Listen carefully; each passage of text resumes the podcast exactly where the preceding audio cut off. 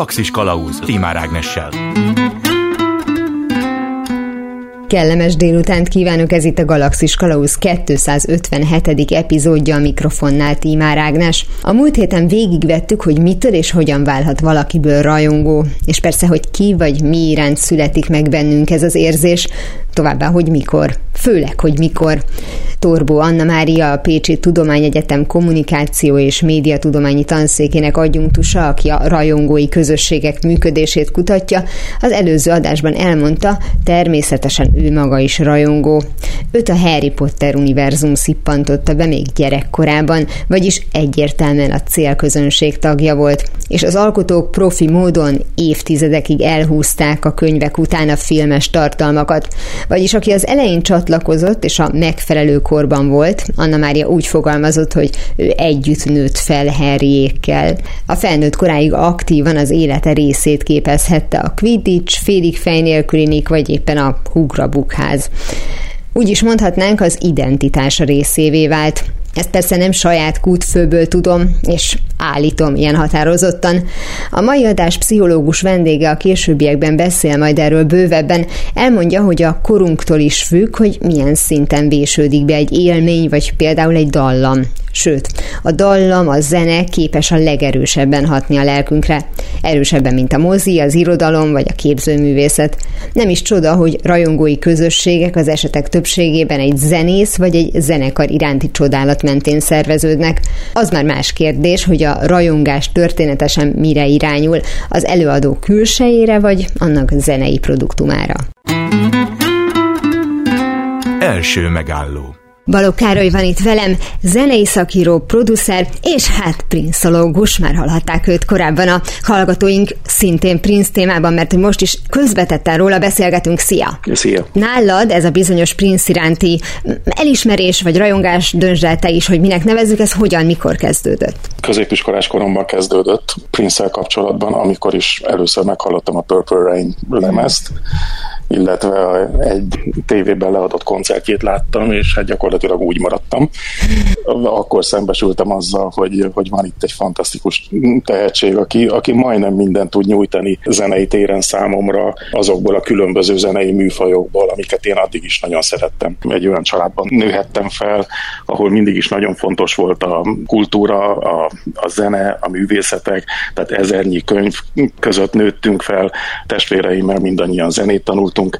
Tehát én inkább elsősorban nem Prince, hanem művészetrajongónak mondanám magam mert csak a nagyon sok különböző művészeti ág, illetve a zenén belül is a nagyon sok különböző zeneszerző, illetve zenész közül az egyik Prince, aki mellesleg a legfontosabbá vált számomra, pont azért, mert a legtöbb tehetséget találom meg az ő munkájában. Ez az összefoglalás túl racionális egy rajongónak, erre gondolunk, de amikor ugye megtalált téged ez a dolog, az pontosan az a, az a fogékony időszak, az a tizenéves kor. Voltak olyan korszakai a te tiszteletednek Prince iránt, ahol érezted, hogy itt már a, az ilyen abszolút érzelmi alapú történet van, és kicsit később pedig már tudtad a maga valójában elemezni. Nem, ilyen nem volt. Ez rám soha nem volt jellemző, még akkor sem, amikor mondjuk egy olyan Prince koncerten lehettem, ahol karnyújtásnyi távolságra zenélted át az egész éjszakát. Tehát hogy képzeljünk el, hogy ott vagy a koncerten, és akkor karbatett kézzel így magadban azt mondod, hogy ez csodálatos. De ott abban a pillanatban, amikor beindul a többieknek a reakciója, amikor, amikor a hangulat elindul, amikor ő maga is, akár Prince, akár bármilyen előadó együtt tud lüktetni a nézőkkel, tehát hogy azért az egy ilyen rendhagyó állapot nem, szó sincs arról, hogy karbatett kézzel néztem volna végig bármelyik koncertjét. Természetesen sokkal inkább táncolva és énekelve. De az viszont tényleg igaz, hogy, hogy az a fokú általában a tínézserekre jellemző rajongás, az, az rám soha nem volt jellemző, hogy, hogy mondjuk egy előadó személye iránt rajongtam volna annyira, hogy a fotóig gyűjtöttem volna, vagy szerelmes leveleket írogattam volna bárkinek. Tehát ez, ez nálam nem volt meg.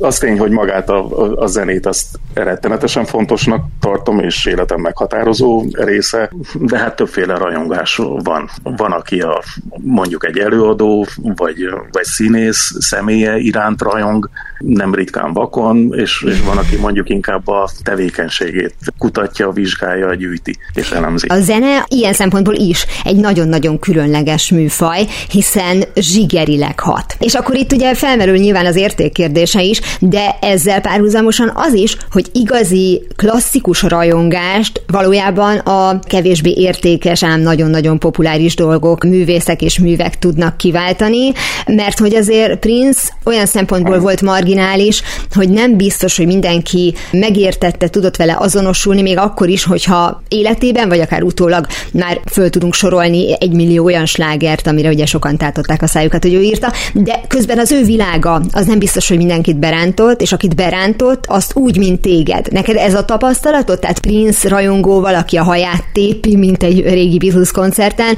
olyannal nem nagyon találkozol, gondolom. Hát olyannal nagyon ritkán, de azért előfordult már. De az is igaz, hogy a különböző Prince rajongói fórumokon nagyon nagy viták vannak arról időnként, hogy ki számít igazi rajongónak, ki nem számít igazi rajongónak.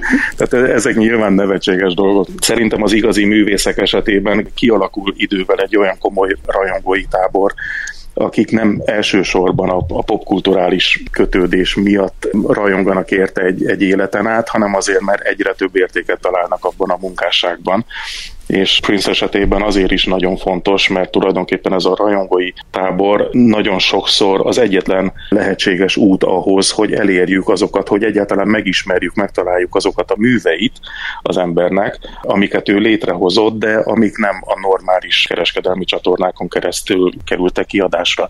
Tehát konkrétan nagyon sok olyan Prince felvétel létezik, amit kizárólag az ő hivatalos rajongói klubján keresztül adott ki, mondjuk online, amik a mai napig nem jelentek meg lemezen, és nincsenek fent a, a streaming szájtokon sem. Tehát Prince rajongónak lenni, illetve gyűjtőnek lenni az mindig is eléggé melós szerep volt, mert aktívan utána kellett menni az információnak, mert hogyha valaki kizárólag a commerce rádiókból vagy a zenei sajtóból akar tájékozódni, akkor mondjuk 20-30 albumával találkozhatott, de ezen kívül van még körülbelül 70 olyan, amiről nem hallott az átlag zenehallgató, amikhez csak azok fértek hozzá, vagy, vagy azok szereztek róla tudomást, akik tényleg elkötelezetten követik a munkásságát, és kutatják azokat a forrásokat, hogy honnan lehet bizonyos kiadványokat, vagy akár ki nem adott kalózlemezen elérhető felvételeket beszerezni. Említsük a, csak a Beatles tényleg, mert a, uh-huh.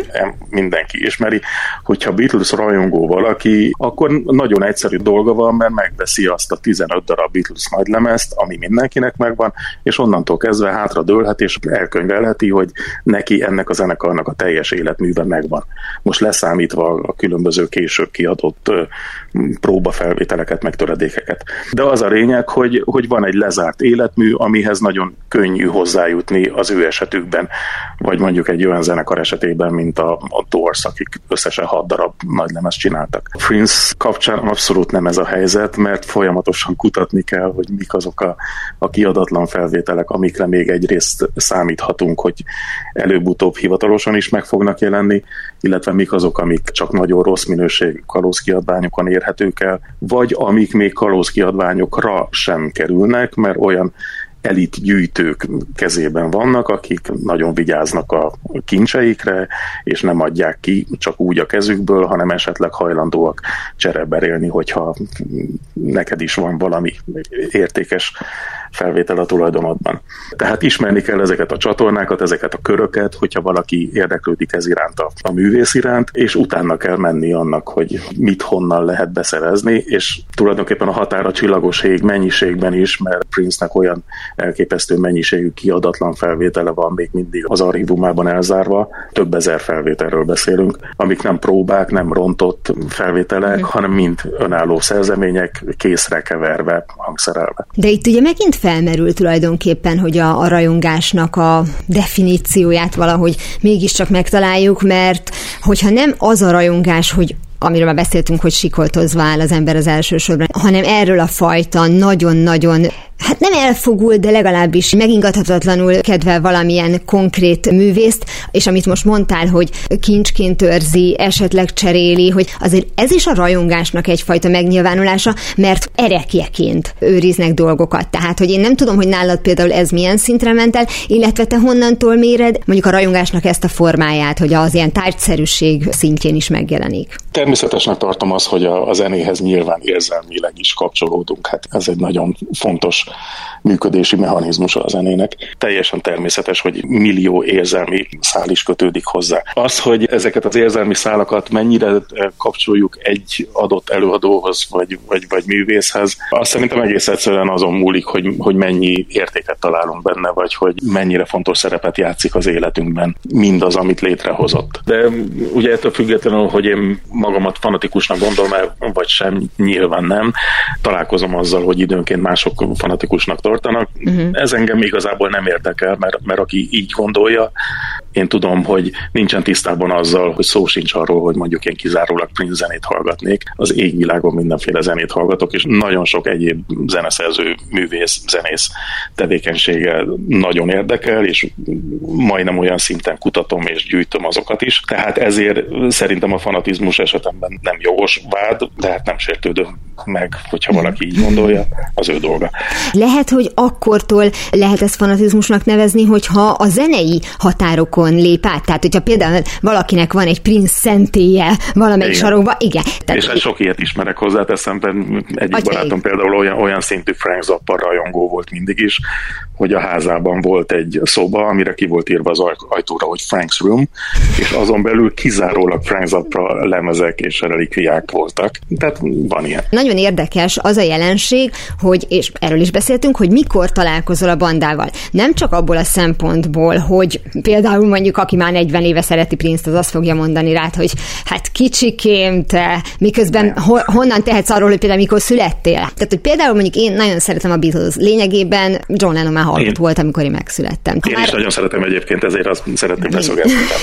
Igen, a Beatles az alap, de hogy amikor úgy találkozol már egy tulajdonképpen lezárt életművel, de hogy aki együtt nő fel ezzel a bandával. Abban van egy olyan dolog is, hogy, hogy várod, hogy fú, mikor fog megjelenni az újabb kislemezők, hogy az, hogy az mindig, esem, mindig van velük esemény, hogy ők jelen időben vannak. Míg az említett Beatles-től megveszem az összes lemezt készen, és nálam van az életmű, ott tulajdonképpen maga a befogadásnak a, az intenzitása, a sorrendje, az akármi, az legfeljebb egy totális ismertséget fog jelenteni az illetőnek, de nem tudom, hogy mennyire fog rajongást kiváltani, mert az én esetemben könnyű volt, tehát, hogy csóró kamaszként, audiokazetta korában, tehát, hogy ott nem volt az, hogy megveszem a teljes életművet, hanem így akkor egyesével. Tehát egy kicsit, nekem így egy kicsit megvolt ez a, ez a szakaszosság a dolognak, de hogy jellemzően, amikor így egybe megkapott az egészet, akkor abból ki tud-e alakulni rajongás? Nagyon fontos választóvonal volt ebből a szempontból is Prince halála, hogy akkor nagyon sokan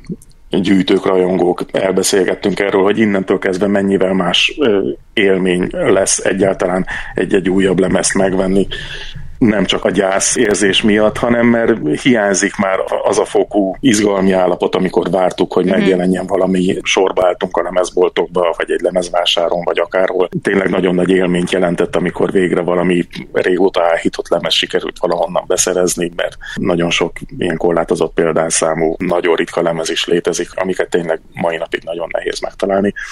Tehát valahogyan átalakul ez az érzelmi kötődés is magával a gyűjtéssel kapcsolatban is, tehát nem csak az előadóval kapcsolatban. Beszélgettünk az interjú előtt. Ott említetted, hogy bár ugye hazánk nem jeleskedik mondjuk így a, az ő művészetének a tisztelgésében, nemzetközi szinten már inkább, illetve hát olyan mondjuk úgy közösség is van, ami azért hozzá kötődik, mert az ő fanklubja vagy fanklubja, akinek hogy tetszik, ami ugye később jött létre, annak ő volt a kiindulási pontja. Tehát, hogy például ezek akkor neki is fontosak voltak, hogy a közös képességével, már mint hogy ezekkel a, az emberek előtt nem tudom, hogy tartsa a kapcsolatot, vagy nekik is adjon valamit, hiszen arról beszéltünk egy korábbi interjúban, hogy mennyire nagyvonalú adakozó, tehát hogy azért erről sok, sok szó volt, hogy milyen személyisége volt. Igen, természetesen nagyon fontos volt neki az, hogy közvetlenül is elérhesse a, azokat az embereket, akiket ő e, igazából nem feneknek szokott nevezni, mert mindig azt mondta, hogy a, a fan szó az ugye a fanatikusnak a rövidítése, uh-huh. és hogy nem fanatikus követőket szeretne, hanem családként gondolt a követőjére, ezért inkább a felmerő szót találta. Ó, de jó.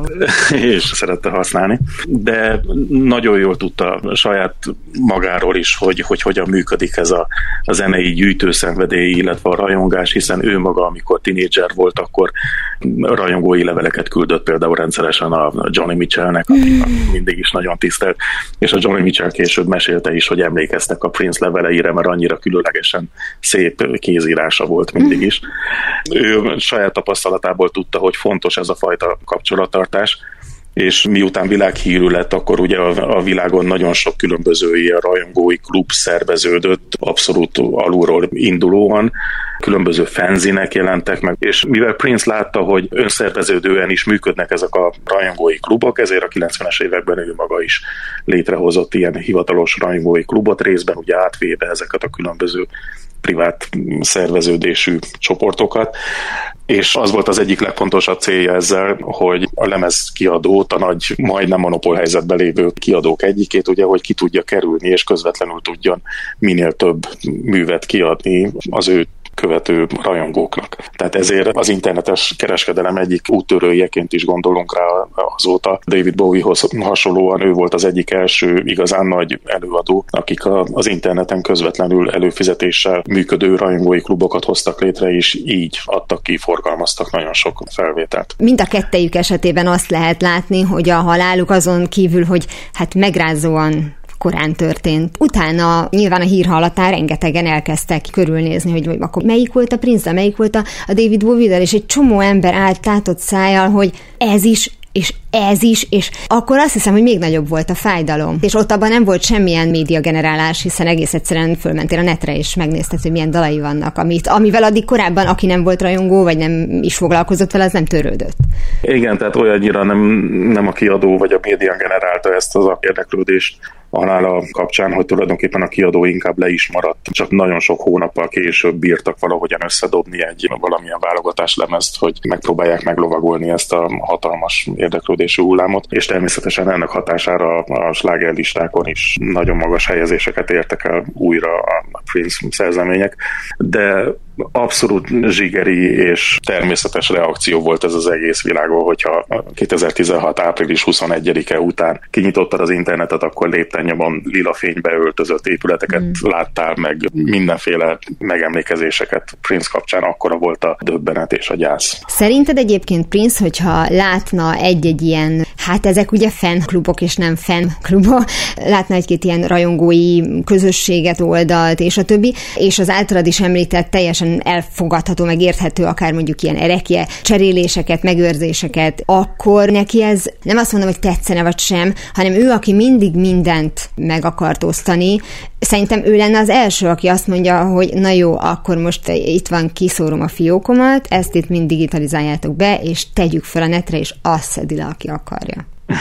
Ebben biztos vagyok, hogy ezt nem mondanám. Miért nem? Azért, mert azzal együtt, hogy természetesen mindig is nagyra tartotta a saját követői táborát, ugyanakkor nagyon fontosnak tartotta azt is, hogy a szerzői jogait tartsák tiszteletben, hogy ne mhm. éljenek vissza különböző világvállalatok azzal, hogy például a e, szokássá vált nyakra főre megosztani mindent ingyen, ő ezt a folyamatot nagyon ellenezte. És Na de kihúzta hogy... volna a méregfogát. Tehát innentől kezdve már egyetlen kiadó sem állt volna sorba, hogy akkor ezeket a eddig nem hallott dalokat adjuk ki, mert mindenki már hozzájutott, mert Prince odaadta neki a iba. De ő egyrészt mindig is úgy gondolta, hogy az a rengeteg kiadatlan felvétel, ami a, a polcán maradt, az majd a, a gyerekeinek lesz az öröksége. Ettől függetlenül szerintem mindig is ugyanolyan fontosnak tartotta azt, hogy az egész világon a zenészek, a szerzők jogaira tisztelettel tekintsenek, és ezáltal inspirációként is szolgál más szerzők számára az, hogy olyan odafigyeléssel és átgondolással kössék meg a különböző szerződéseiket, hogy ne használják ki őket. Azt mondtad, hogy azért itt vannak versengések, meg viták is Prince esetében mi a, a csudán tud ki két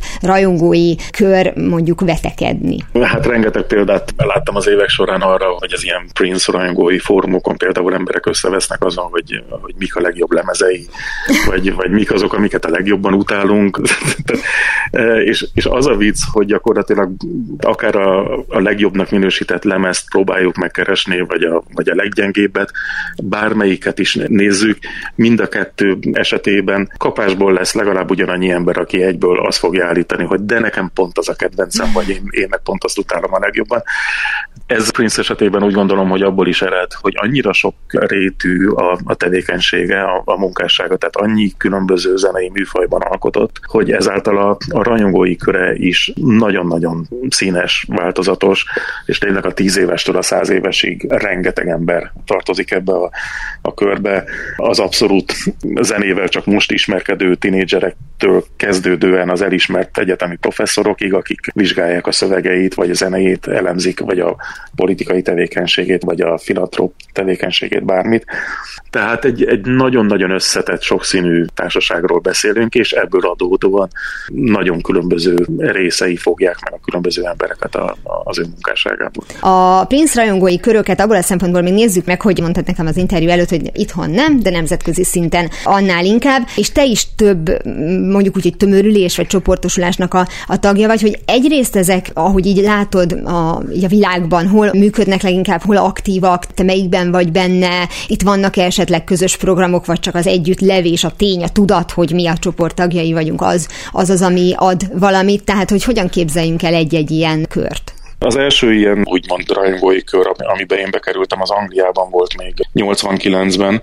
Akkor ott annak talán az egyik legfontosabb szerepe az volt, hogy az elkövetkező koncertekről, hogy hírt kapjunk, hogy esetleg kapjunk némi ötletet arra, hogy a koncert után hol várható, hogy fellép valami aftershow partin, valami kis helyi klubban, hogy tudjuk, hogy hova kell menni. Tehát volt ilyen gyakorlati haszna ezekhez a csoporthoz való tartozásnak, azon túl, hogy az ember mondjuk megkapta két havonta a megjelenő fenzinnek a legújabb számát, de később jelentősen átalakult szerintem átértékelődött ezeknek a, a csoportosulásoknak a, a szerepe. Egyrészt azáltal, hogy a, a gyűjtői körök tevékenysége vált fontosabbá, hogy a kutató munkát megosztottuk egymással, hogy mit hol érdemes, vagy lehet keresni, hol lehet beszerezni különböző felvételeket, illetve egyre gyakoribbá vált az, hogy különböző nagyon komoly tanulmányok születtek a Prince munkássága kapcsán, és akkor ezeket megosztottuk egymás között. Ez már nagyobb részt az interneten zajlott, tehát már a 90-es évekről beszélek, amikor a, például a Usenet csoportok népszerűek voltak az interneten, és ott volt egy ilyen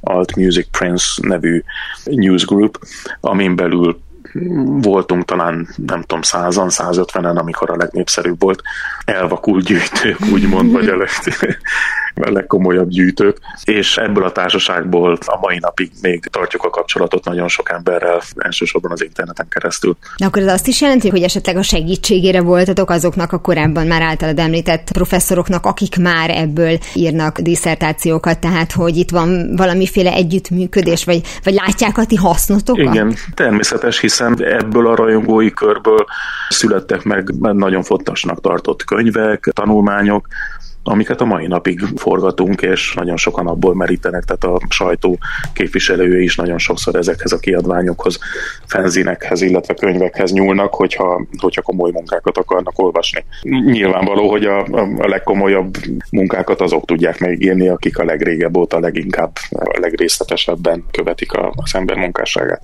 És akkor ott van az a professzor, aki viszont lehet, hogy nem rajongó, ezért tud objektív lenni, és levonja belőle az elfogultságot.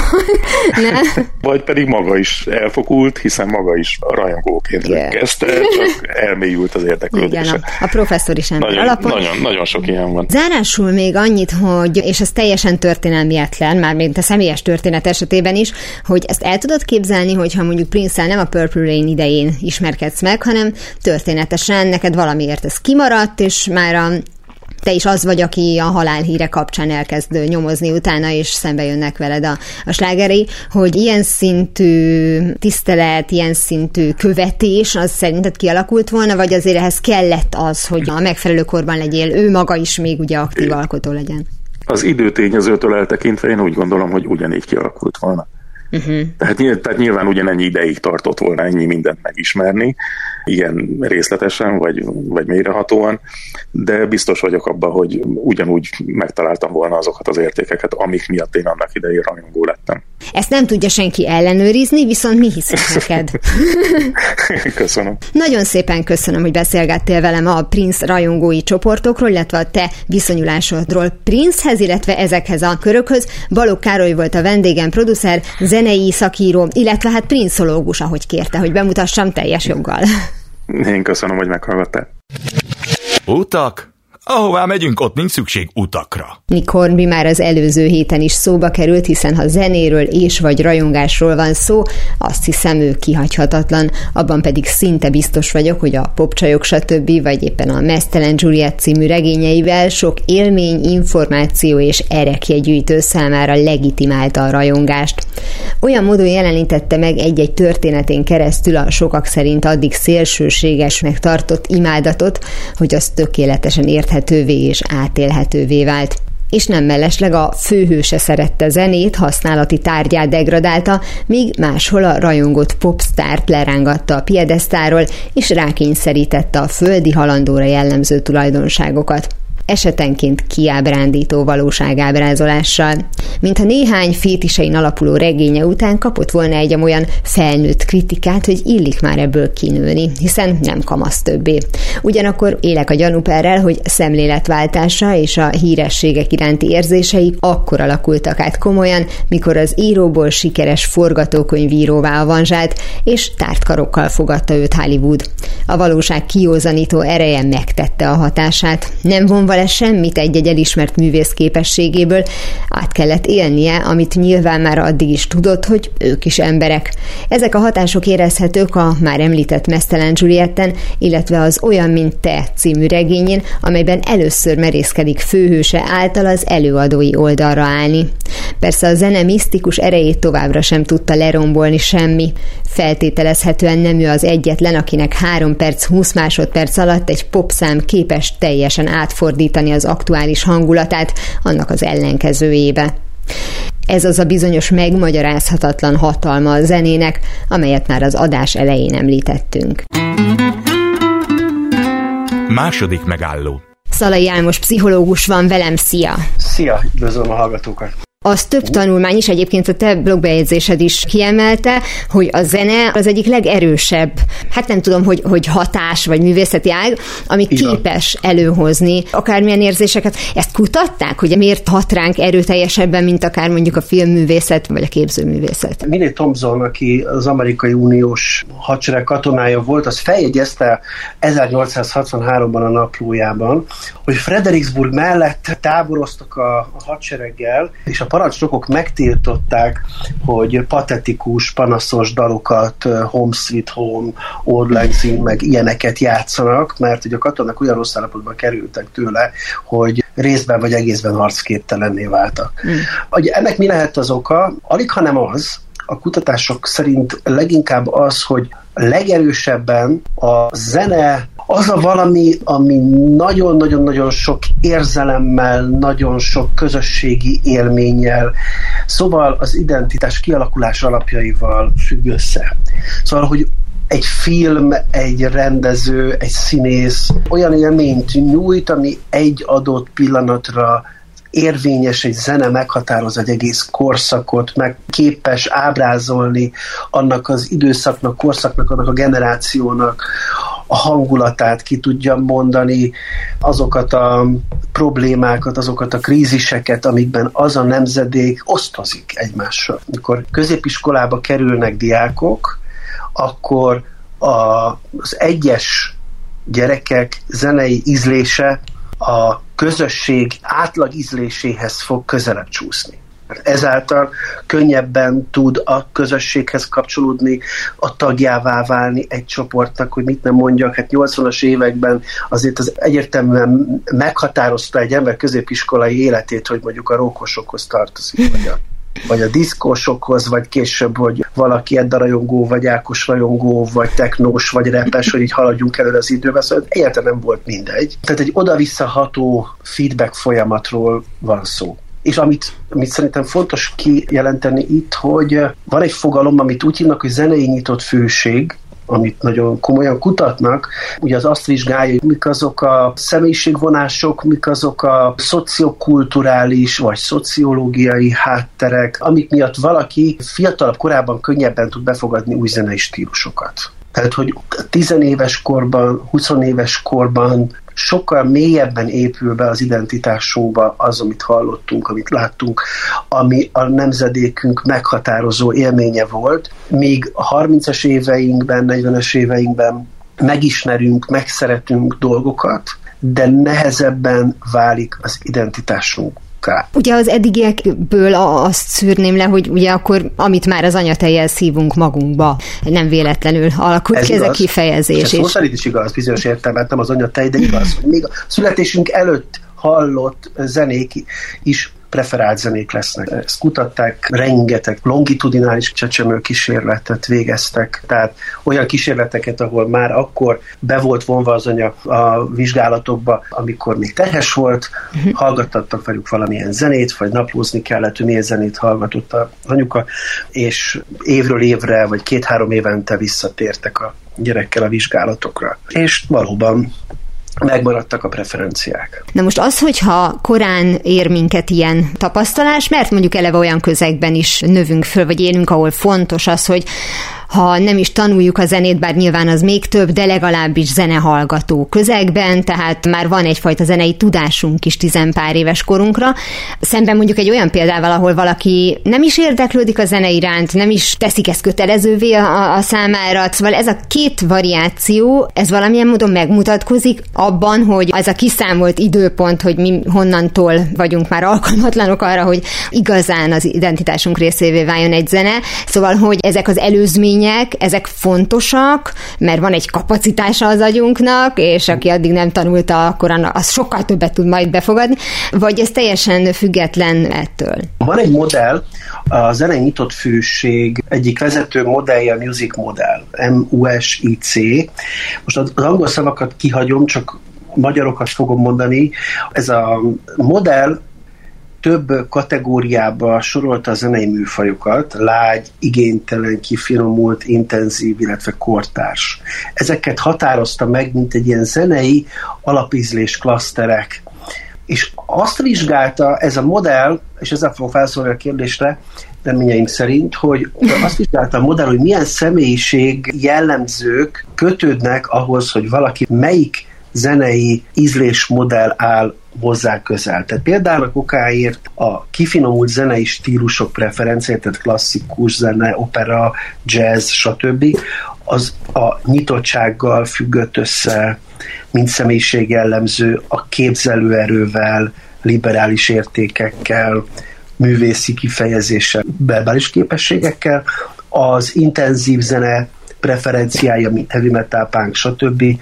a nyitottsággal, a szenzoros élménykereséssel, impulzivitással, és egyet mondok még a kortárzenék, kortárzenék tehát akik azokat a zenéket szeretik, pop, rock, tánczenék, stb., ami éppen szól a rádióban, az pedig a társaság kedveléssel, a társas megfeleléssel, státuszorientációval és a fizikai vonzerő fontosságával függött össze. Tehát a válaszom az, hogy minél fontosabb egy adott időszakban a személy számára a valahova tartozás, Szóval, hogy mennyire vált ő valóra elérte a saját ideális én képét, hogy uh-huh. mondok egy példát, hát hogyha valaki például bekerül már fiatal felnőtt korában mondjuk egy olyan művészeti közegbe, ahol elvárt valamilyen művészeti stílusnak a kedvelése, akkor olyan helyzetbe hozza magát, hogy fogadhatatlanul a befogadás igénye miatt meg fogja közelíteni ezeket a kulturális tartalmakat. Amíg uh-huh. nincs ilyen helyzetben, amíg tulajdonképpen nincs rákényszerítve erre, addig hogy mondjam, nincs kulturális hozzáférés a zenéhez. Vannak olyan zenék ma is, ami pontosan tudom, hogy nagyon sokan szeretik azt az előadót, vagy a számait, és az a helyzet, hogy nekem egyikhez másikhoz nincs kulturális hozzáférésem. De ez nem jelenti azt, hogy nem kerülök olyan helyzetbe, hogy ha tetszik, hanem kulturális hozzáférésem lesz.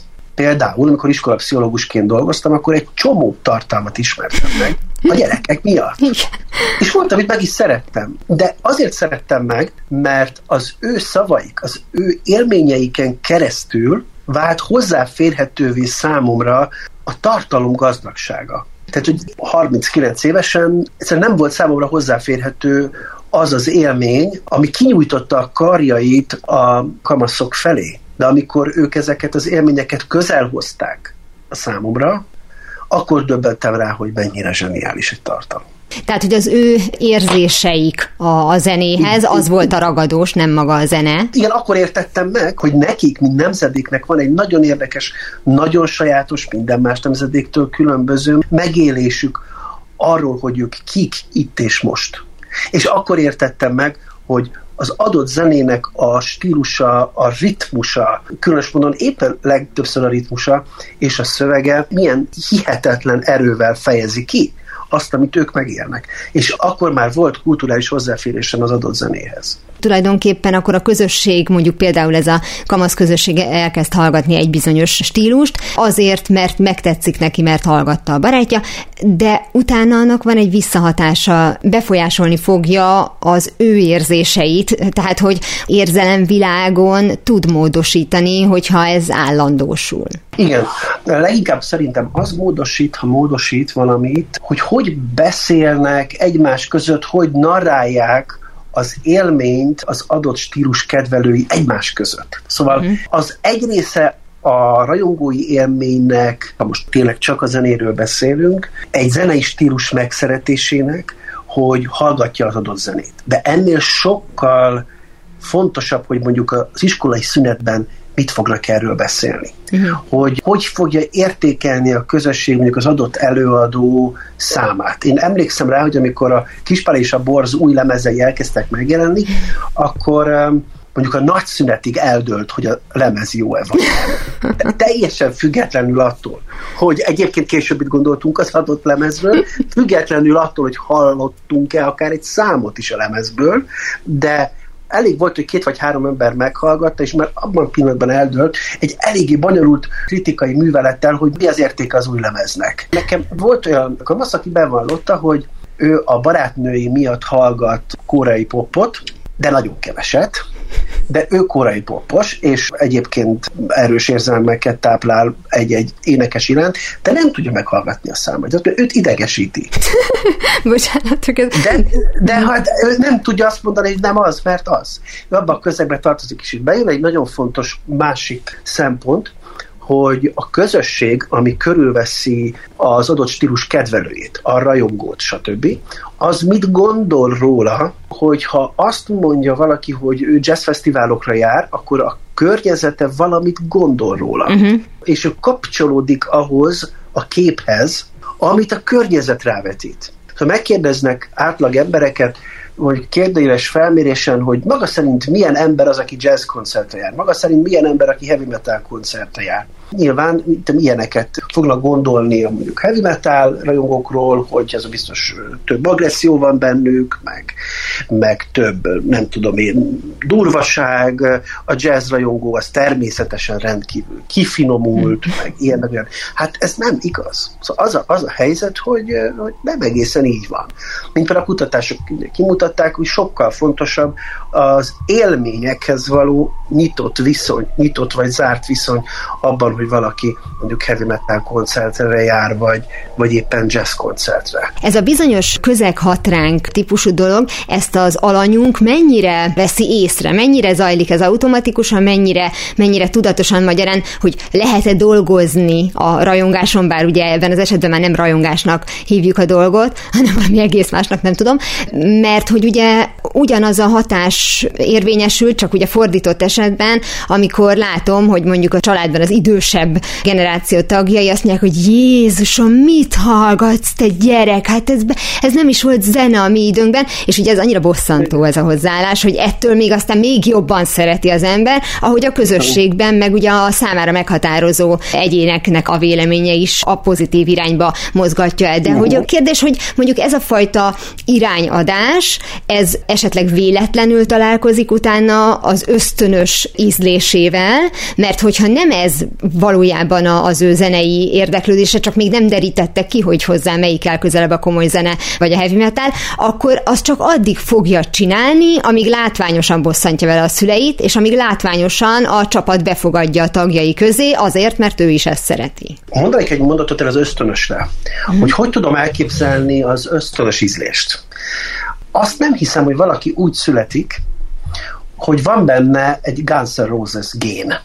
És szóval, mint egy piros fonál, előbb-utóbb meg fogja találni a Roses-t, akár honnan jön a föld bármelyik sarkából, előbb-utóbb rá fog bukani, és akkor ő megtalálta önmagát abban a zenében. Ezt nem hiszem, hogy van ilyen gén, persze aztán lehet, hogy igen, és akkor elnézést kérni mindenkitől, de mondjuk felnő egy gyerek egy olyan környezetben, ahol a szülők mondjuk rockerek, járnak koncertre, megszületik a gyerek, három évesen óvatosan elviszik, látja, hogy apuka, anyuka, vagy csak apuka hihetetlen szeretettel és büszkeséggel mesél Deák Gyuláról, vagy a legendás időkről, amikor ilyen vagy olyan koncerten járt, szóval közvetít a gyereknek egy életajánlatot, amiben a rock meghatározó identitás képző elem.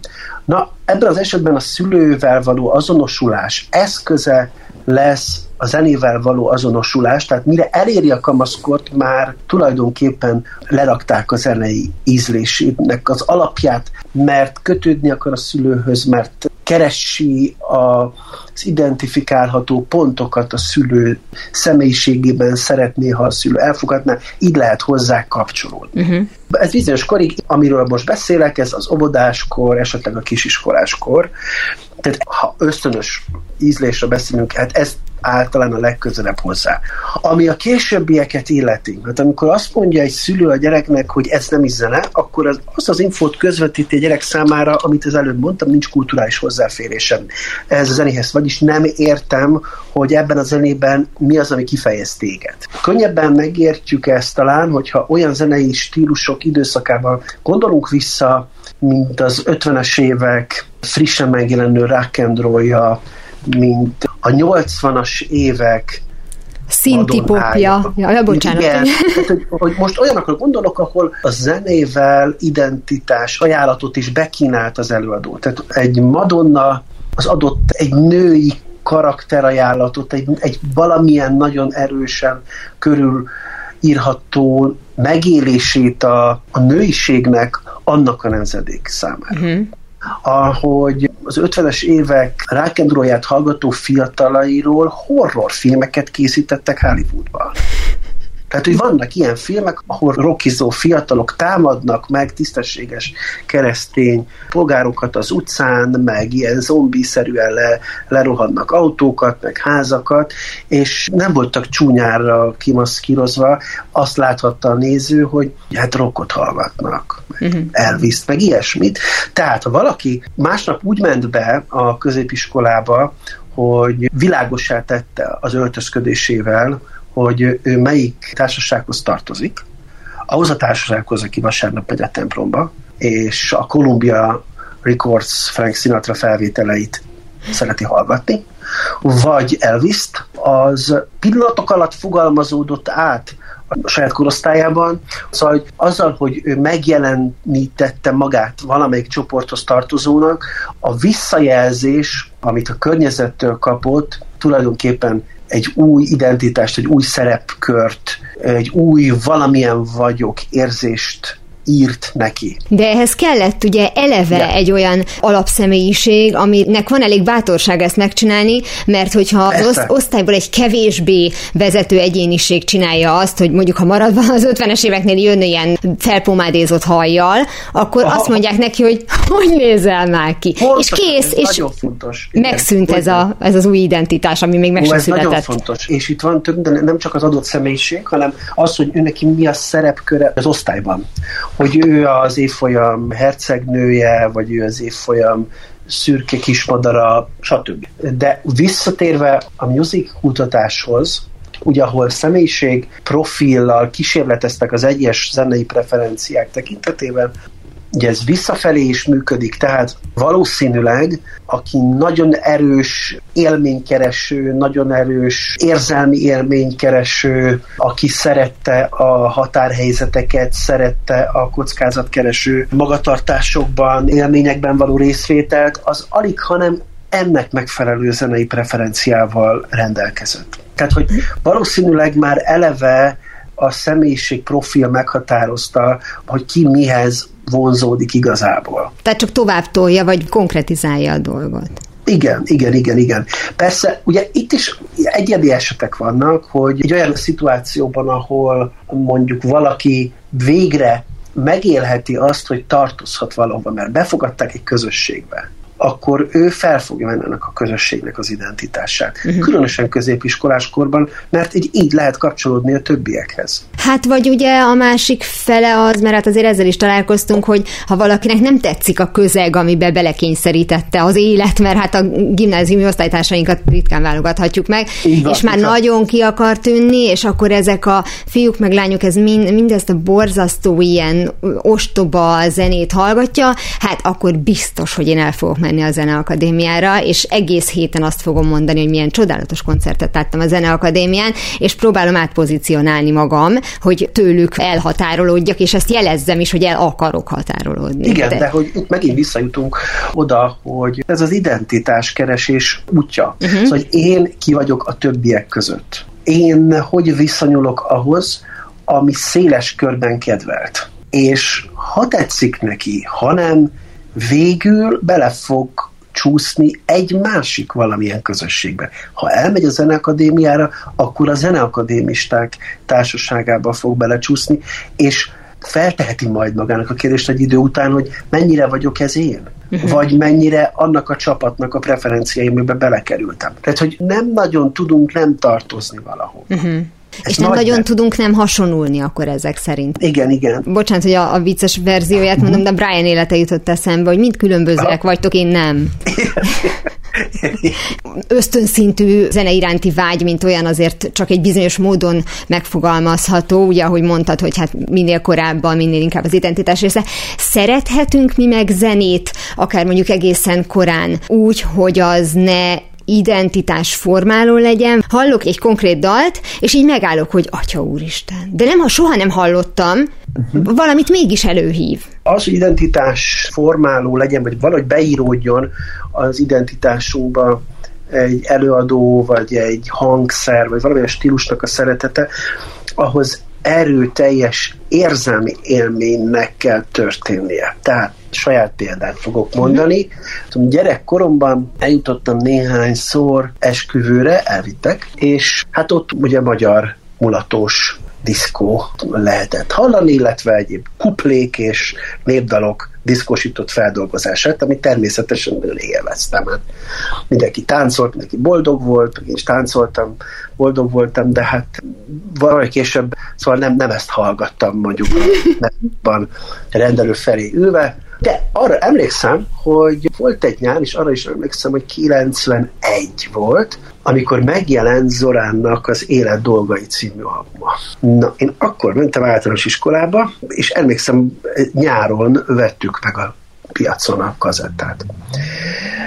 Én tényleg el nem tudom képzelni, hogy mit találtam ebben az albumban, de engem lenyűgözött. Szóval szomorú voltam tőle, meg, meg boldog is voltam, meg szóval éreztem, hogy marha mélyek a mondatok, nagyon tetszettek a dallamok, nem tudom már megítélni, ez valószínűleg ez marhára nem volt tudatos ebben az időkben, és az az igazság, hogy tetszik, nem tetszik, független attól, hogy egyáltalán nem volt preferált szerző Zolán, a 90-es évek általános iskolásai és 2000-es évek középiskolásai között, de volt, hogy titokban, volt, hogy nyíltan, de én nem lehetek, mindig szeretni fogom. Szóval hát, mert baromi korán ért engem egy érzelmi élmény. És aztán valahogy azok az előadók egyébként, akik leültek egy gitárral, és érdekes, okos dolgokat énekeltek, az nekem aztán később is vonzó lett. Szalai Álmossal beszélgettem pszichológussal, a következő adásban vele, innen fogjuk folytatni. Köszönöm szépen, hogy mindezeket elmondtad. Minden jót kívánok a hallgatóknak. 42. Mihez tudjátok, hogy mi a kérdés, érteni fogjátok a választ is. Ez a különleges erő, amelyel a zene hangulatot alakít át, személyiséget formál és cselekvésre sarkal, természetesen még másra is képes. Mikor a fentieket elvégezte, arról is gondoskodik, hogy emlékeztessen minket arra, mit tettünk és éreztünk a hatására. Ehhez persze partnerre kell találnia az agyunkban, hiszen a régmúlton merengés kellemes időtöltés is lehet, és éljen a tudomány fejlődése, a 17. századi gyakorlattól eltérően ma már nem tekintik betegségnek a nosztalgiát, hogy miért nem, és hogy akkor miért igen, például ezt is kiderítjük a jövő héten. Már ennyi volt a Galaxis Kalauz, hamarosan archívumunkból visszahallgathatják a mai adást is, valamint podcast formájában is elérhető a műsor. A Rádió és a Galaxis Kalauz Facebook oldalán további érdekességeket találnak, illetve ha még nem tették, iratkozzanak fel YouTube csatornánkra. Köszöni a figyelmüket a szerkesztő műsorvezető Tímár Ágnes. Viszont hallásra! Viszlát, és kösz a halakat! Ez volt a Galaxis Kalauz. Timár Ágnes műsorát hallották.